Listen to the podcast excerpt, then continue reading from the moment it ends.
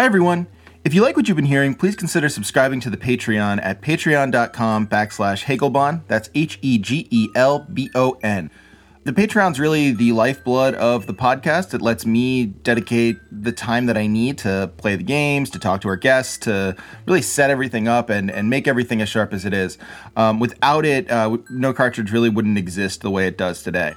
If you don't like monthly pledges, I totally get it. Uh, there's also paypal.me backslash Hegelbon, and we can try and figure something out there. Or you can email me at nocartridgeaudio at gmail.com. Uh, I'd love to hear from you, and I will try and answer your emails as quickly as I can. Thanks so much for your support, and enjoy the show.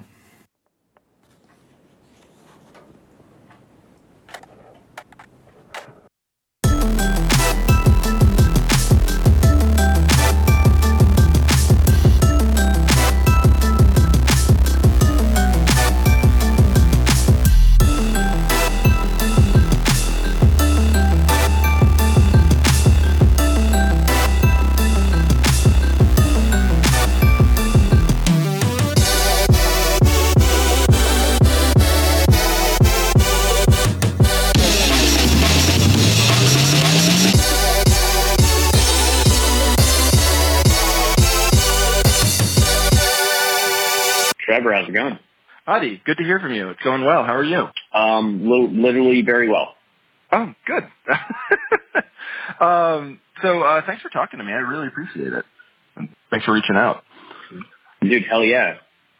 Yeah, and it's it's it's it's cool to talk to you, especially because a lot of my um, you know, I, I I had seen the I had seen the Castlevania cartoon show up on Netflix, um, but a lot of my fan base, uh, I like I hadn't watched it, but then a lot of the people who are on my Discord and like listen to the podcast just could not stop raving about it. So it was it was cool to finally like uh, you know get some context for it and, and and check it out. And yeah, I mean it's it's cool stuff. So um, I was just hoping to talk to you a little bit about your experience with production, what you're up to now, um, and and you know definitely uh, you know your your connection to video games, why Castlevania appeals to you, uh, stuff like that. I just I any anything you want to talk about too.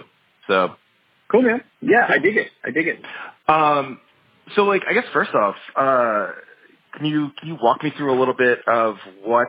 And I think this is for me as well as people listening. Like, what do you what is what is your job as a producer? I I, I am sure that it is extremely important, and I've I've gone over your accolades and and various uh, various accomplishments, and I think it's all super impressive. But I still don't entirely know what a producer does. Like, what is what is your role when putting out a show like uh, like uh, Castlevania?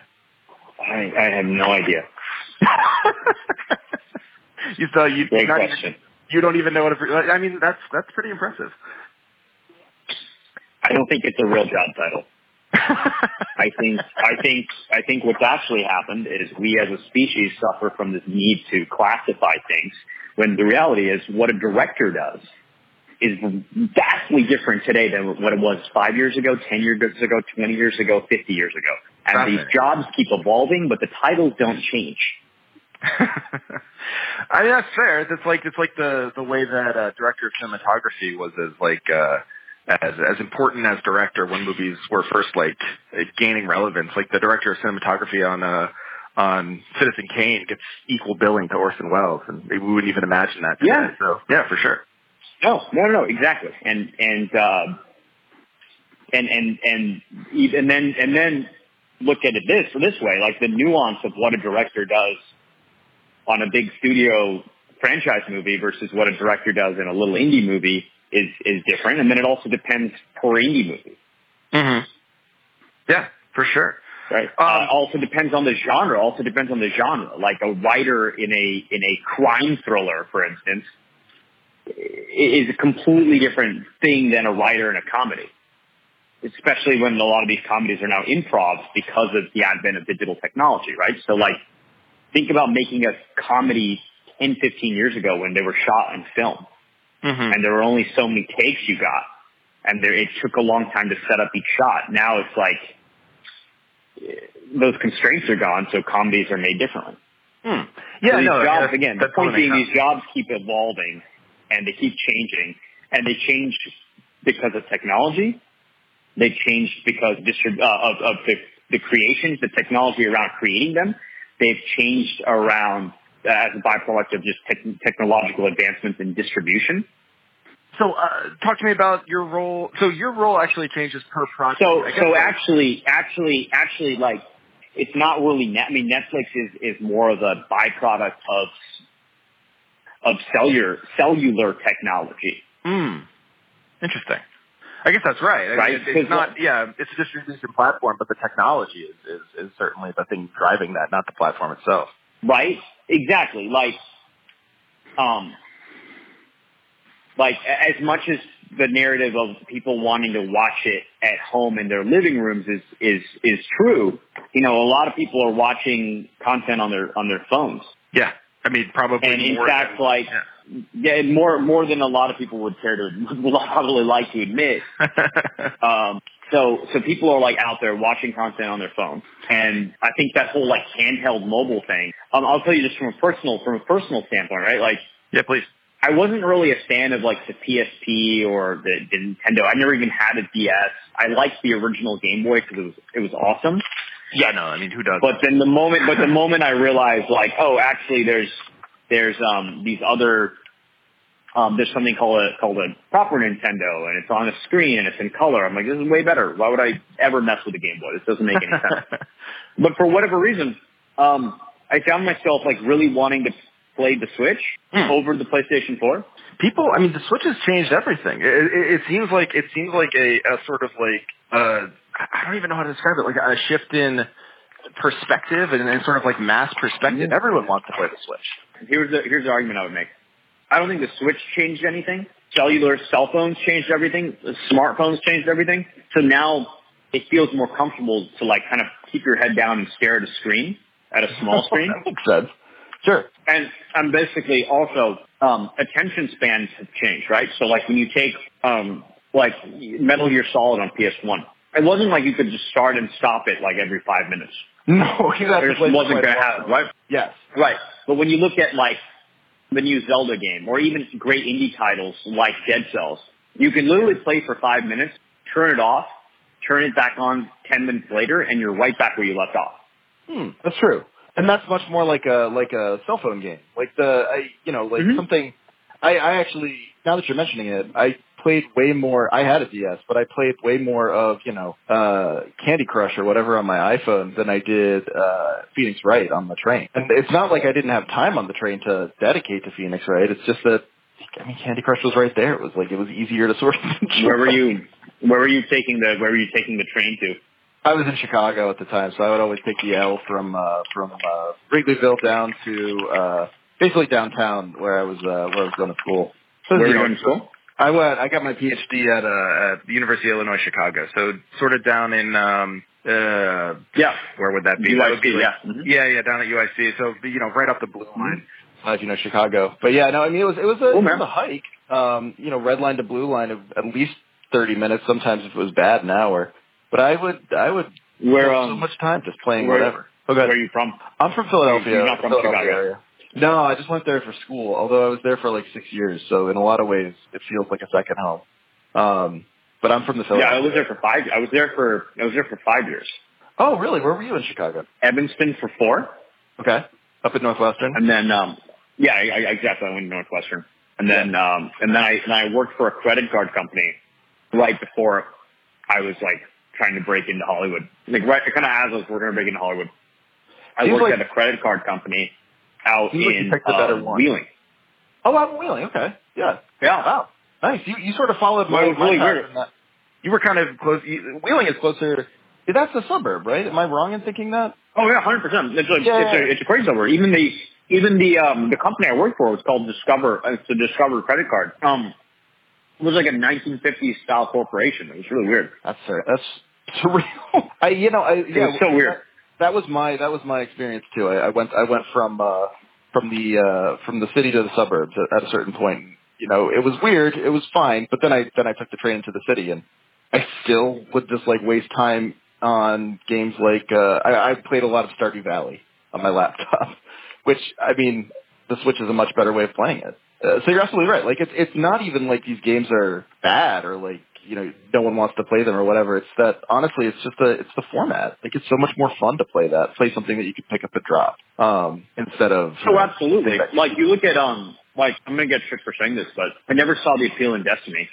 Mm-hmm. It just felt like a Halo knockoff. It felt like a Halo knockoff to me. I, I know it's I know it's Bungie, right? But it's not like Halo was so ahead of its time.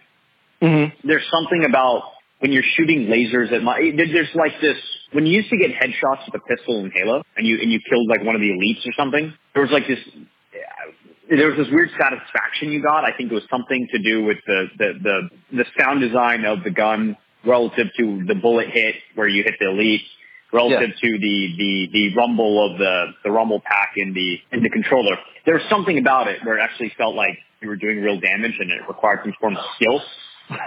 Destiny feels like you're literally just kind of, it almost feels like Myst. Mm-hmm. Like you're just wandering through this land and you're just pointing and clicking at things and they, they, they, they, they, they die and you have this shield that like keeps regenerating. It's just, there was no, it's a lot of the mechanics of FPS games that make them satisfying have been like kind of extricated from Destiny. I can understand that. I think like in some ways, in some ways that's like a, that's I mean in some ways that's like a next gen thing. I, I I felt like I was rediscovering my passion for that when I played uh the 2016 Doom. When I realized like oh hey like mm-hmm. one of the things I really love about FPSs actually is that uh they are really hard and really violent and really like straight ahead and they're kind of punishing and this is this is this is reminding me that I enjoy that as opposed to you know cover cover games and stuff like that. I mean, yeah, sure, it's weird. Those cover yeah. games are neither neither here neither there. I mean, like like yeah, I liked sure. um. I remember like brother brother in arms, like where where you control the little squad, so you have to like kind of basically form triangles around people. Like that was cool. Yeah, I think no, also I there was, was a there was a Star Wars there was a Star Wars um FPS game where it was like a you were you were a squad based Star Wars FPS game for the original Xbox that also had that similar wow, mechanic. Yeah. I that was really cool. Remember what yeah, that was I mean, called? I can't remember what that was called. I can't either. No, but I know what you're talking about. It, it, yeah, no, I mean like those those sort of I feel like those kind of experiments were always really fun in uh, in gaming. I mean, maybe, maybe this might just come yeah. from a shared perspective where like. I mean, you you know, your work seems to be something like you, you you kind of shift around with genres and try different things. Like, and I you know, I, I try to go in within the academic and the popular myself, like back and forth. And I mean, there's something really encouraging and interesting about people trying new stuff. Like I just, I, I just like seeing something new. I like seeing something that's a little different as opposed to just the mm-hmm. intensification of a genre sometimes. Totally. Or, or it works, so let's just do more of the same. Yeah, for um, sure. But question for you on Doom. Yeah. Have you ever played it on arcade mode? You know, I don't think I have. Is it is it way different? It makes it what makes it way better. Okay, all right. Like because um uh, sorry the the the I'm talking about the new Doom here. The one yeah, yeah, 2016. Yeah, yeah. Um yeah. So what's interesting about playing it on arcade mode, you know what? You just have to play. You just have to try it. Just take my word for it. Try it because right. it, it's like the it takes this like horror game. Doom, Doom's almost like an FPS survival horror thing yeah, where you're. I think you're right about you know, There's that. like limited ammo. Arcade mode turns it into something that feels like a really updated version of something that you would have played in an arcade as a kid. Okay, nice. I You're like that. mowing down bad guys, and there's like all sorts of language floating up at the screen telling you how you know how many combos you got, and like all that you know all that stuff. I think it's that's really awesome. Funny. Yeah, no, I'm gonna try that. So I mean, let me ask you. Like, I, I just, I, I gotta ask you this before you, before you run out of time. Like, what, what about is, is, is it the old arcadey feel? Is it, is it uh, updating something new? Is it taking, like, what, what appeals to you about the Castlevania project? I mean, it's, it's great. I, you know, I, that's not. You know what's a, interesting? You know what's interesting? Like, you, you said something earlier, which I thought was, was, what was interesting. You said that there's a lot of, uh, what's the word? What's the word you use? Like difference in my work, like I mean, stuff I do, like like I, I jump around a lot. Yeah, I mean, well, in a good way. You sort of seem to be willing to go into different genres and, and kind of like play around a little bit. That's that's interesting because I I never saw it that way. I almost felt like it was the same thing, almost rinsed and repeated. Really? Because I was almost thinking oh, yeah. in terms of like Castlevania and your newest project. Like eh, they they, they seemed like I mean, I could see the links, but you know, actually, no. They they they seem to me like I don't know, like the so of course, like the second season of Castlevania is one thing, but then Bodied, right? It just seems like it seems like a really cool project, but it seems like a different project, right? Like something that's a little new, something and, that's doing something and, a little different. What, like than what like than like the Power Rangers short or something that I did or yeah, like, or like I mean, or, or in fact, or- like you know, like the the or like Castlevania, right? Like like it it seems like the one is I don't know, like I don't know of how to describe it. Maybe like different audiences, different, um, you know, because I don't necessarily know if. Well, maybe you're right. I mean, there's like there's a, a kind of like a kind of fun like uh, comic booky style to, to and like uh, sort of like video game style uh, to to a lot of the stuff, but and I guess like that's a that's a sort of nerd culture thing. But it really, I mean, it seems like you're kind of it seems like you're willing to take on more than most people will in a particular genre. I don't know, like I. I don't know. I, I don't know if I can convince you of that uh, yourself, but like, Oh, no, no, there's no. I, I look, dude. I, I lack perspective on myself. I think. I Oh, think we God, all, I mean, we all lack perspective on ourselves, right? who could who would I mean anyone who would ask you to actually like have perspective on yourself? it's just so unfair. I mean, well, okay, here we go, here we go. So like the two the the the thing you probably you probably get the most questions on is the Grey. I'm assuming, right? Like you probably gotten a No, ton of questions on no, it. Really? nope. No. No, no, no. Look, dude, that's the that's the yep, that's the other thing that's that's really interesting, right? Like, it comes down to where where you are, like where I am. Like, I was I was literally in New York Comic Con like a few days ago, like last week, right? Okay, sure. Yeah, yeah. This time last week, I was in New York Comic Con. Um, they set up uh, uh, the DVD distributor Viz uh, for uh, the DVD for season one coming out in December, and they set up uh, like a meet and greet autograph thing uh, for me to meet meet fans of the show. And it was cool. and it was like a fun time, really great time. Got to interact with fans. I love it. Um, and uh, Netflix set up a similar thing for me in Manila a few weeks ago uh, as well. Now, Wow, nice. when I'm in that environment, right, like people are obviously going to talk about Castlevania, and then one out of every three or four people will bring up what I call the bootleg universe. Those are these those unauthorized fan films that I did. Yeah, I mean, yeah. I did the Punisher one, the Venom one, the Power Rangers one. So I I feel like there's synergy there, right? Um, Sure. I mean, maybe like a cine, cinephile may bring up the Grey, but really, like, I never get asked about it. Well, so yeah, but like that's is No. so, but that doesn't uh, to me that suggests that kind of uh, that kind of like diversity of of of, of creativity, a diversity of thought, where like the Grey is like this this. I mean, the, so put it this way, I'm I, I would watch Castlevania, and I have watched Castlevania because like I love video games and I like animated work, and uh, it, it seems really smart and really cool. Um, my mother-in-law went to see the Grey. My mother-in-law would not see Castlevania. Like it seems like that is such a distinction, but you you kind of like flip between those worlds kind of effortlessly, which is I mean fascinating to me. It, it seems like to you it's a very clear trajectory, but I think to like someone looking at say your IMDb page or whatever, it's like wow, this guy does a lot of different stuff. Yeah, I mean that's yeah, it's it is. uh Yeah, I, I, I see what you're saying, and I think I think also um, cultural shifts Hmm. and technological shifts also change the way some of these things, these things are perceived. Yeah, Like, like I'll give you an example, right? Let me give you an example. please. Let's say someone, let's say someone did um, um, Blade. They produced movies. They produced were uh, Blade, X Men, and uh, Hellboy. Okay. Okay. Yeah. Like in the early 2000s, they would be perceived as someone who does what? Like, like, oh my gosh, they're like a comic book movie person, Yeah, that's probably right. Yeah. right? And, and because like, there's a lot of movies. Some of them are comic book movies, and a lot of them kind of were made by this one hypothetical person, this one hypothetical human, right? Right. Uh, but then as time goes on, there's like a lot of comic book, more and more comic book movies. So now that person retroactively now call it in the in the post Iron Man, post Dark Knight world. We'll say, oh well, that person makes like kind of darker superhero movies. Right. Yeah, I guess that's right. And also, you'd probably say something Right. like they they make action. They make sort of like superhero movies that cross over into action, as opposed to like uh, kid friendly superhero movies or something like that. Like they're they're sort of like right. yeah yeah okay yeah no you're right. That's like there's an intensification of genre there that that you wouldn't necessarily be able to predict. But if you're you know you're making those movies in the early 2000s. Exactly. Yeah yeah. yeah. Exactly. And then and then you look at it like kind of in the context of today. How would that narrative get you know crafted today? Well, it, it would it would literally today it would seem like someone just jumped all over the place, right? It's like you did a Marvel movie, like Yeah. You did a sort of indie Hellboy general deal, yeah. audience.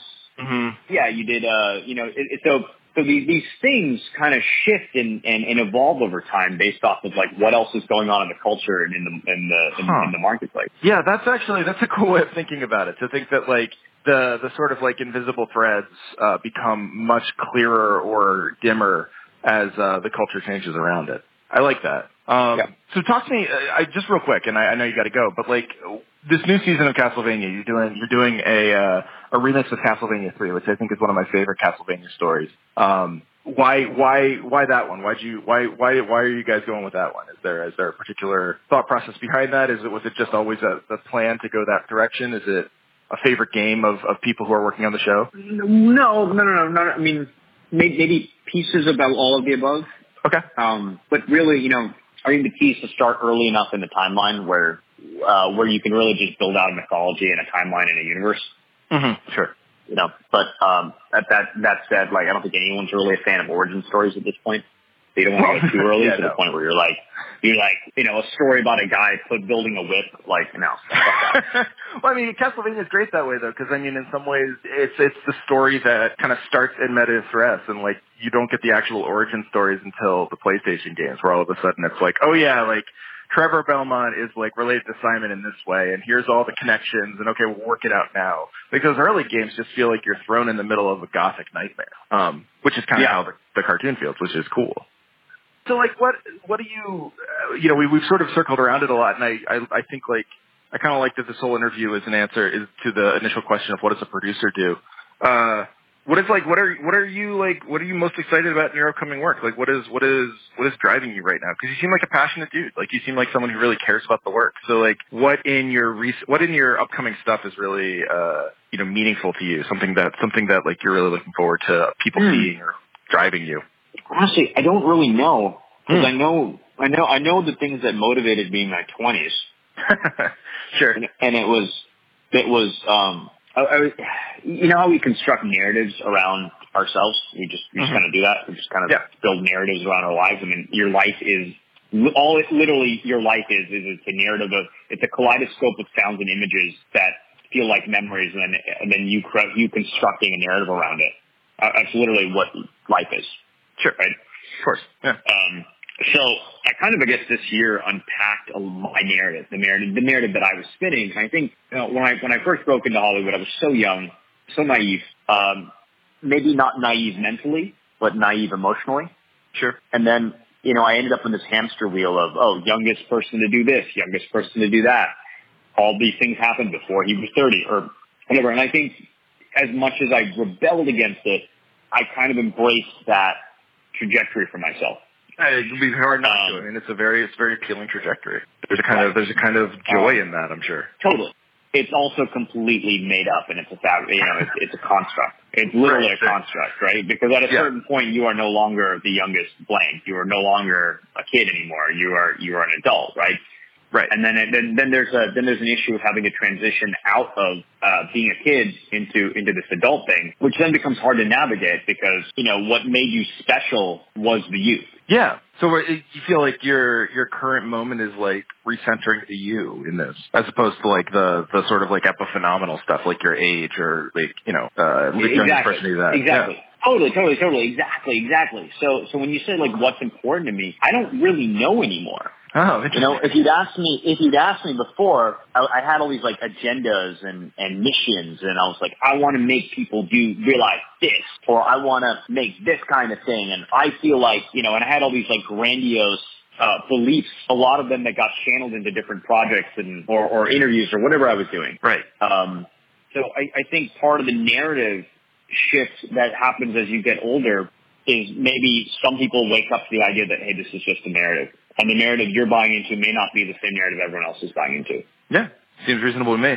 Um, so last question. Um, how do you feel like your your work in uh, production dovetails with your interest in gaming? Because like I honestly, when I came, when I thought about uh, when I thought about this interview, I didn't know that you were as literate as you are in games. So like I was thinking maybe we touch on it, it'd be fine, whatever. But it seems like you sort of have a history with it. So like, is there anything in that sort of creative mold of like playing, interaction, stuff like that that informs your production work, or is the are these two separate worlds for you? No, they're, they're actually not. I, I would argue in a lot of ways that Like the reason, you know, I, I I like traditional hardcore film people. That's a great question. Traditional hardcore film people, and I'm, I'm friends with a lot of them, right? Because if you go early, early, early in my filmography, it's like I was I was working with a lot of much much older people than myself. Yeah.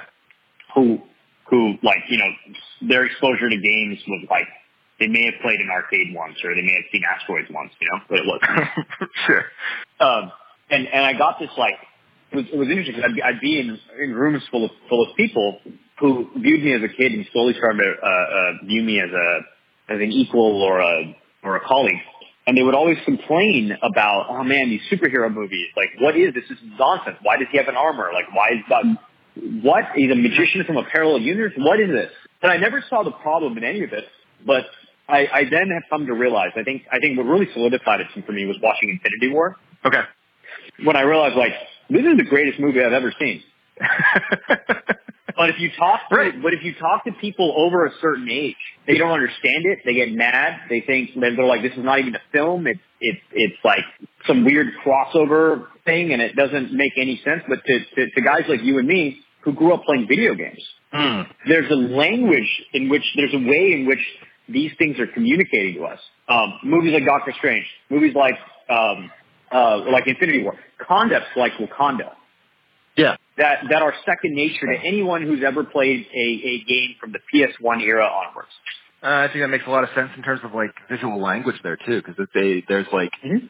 there's a certain kind of narrative logic through gesture and plot and stuff that probably isn't legible to people who haven't played. Like like totally like just look at look at like my favorite scene in any movie ever now probably at this point because and again I'm not one of those guys who just likes the last movie he saw or the last movie of the, the best movie of the year. It's literally like that's how good I think it was.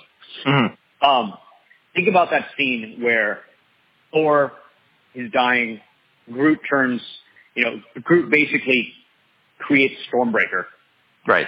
and then the lightning hits his hand, and then and then we cut back to the battlefield. Hulk is getting uh, Hulkbuster, Hulk in the Hulkbuster suit, getting destroyed. Captain America is getting overwhelmed. Black Panther being about to take him down, and all of a sudden, like rainbow hits, Yeah. like a rainbow. It decimates, it decimates Thanos' forces.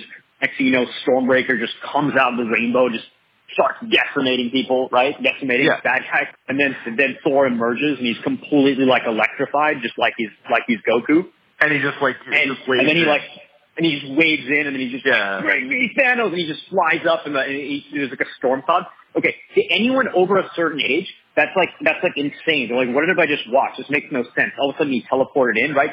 But then, but then like if you played a, um, uh, RTS, a real-time strategy game, that's basically Yeah. your hero character. It's like, it's like your hero has, you know, it's, you've upgraded your hero. Your hero's entered the battlefield. Yeah, right, exactly. You finally, uh, you, you sort of waited enough turns. You were able to, to hold him off long enough so that you can actually get the person on the field who can win the battle for you. Exactly. Oh, yeah. No, that's a really good point, actually. I've never really thought about it that way, but you're totally right. I mean, it has But if you if you resonance. watch like a war movie, so it's people who like people who like love war movies and they're like, man, I want to see a movie about war. Like they're like, what is this? Yeah.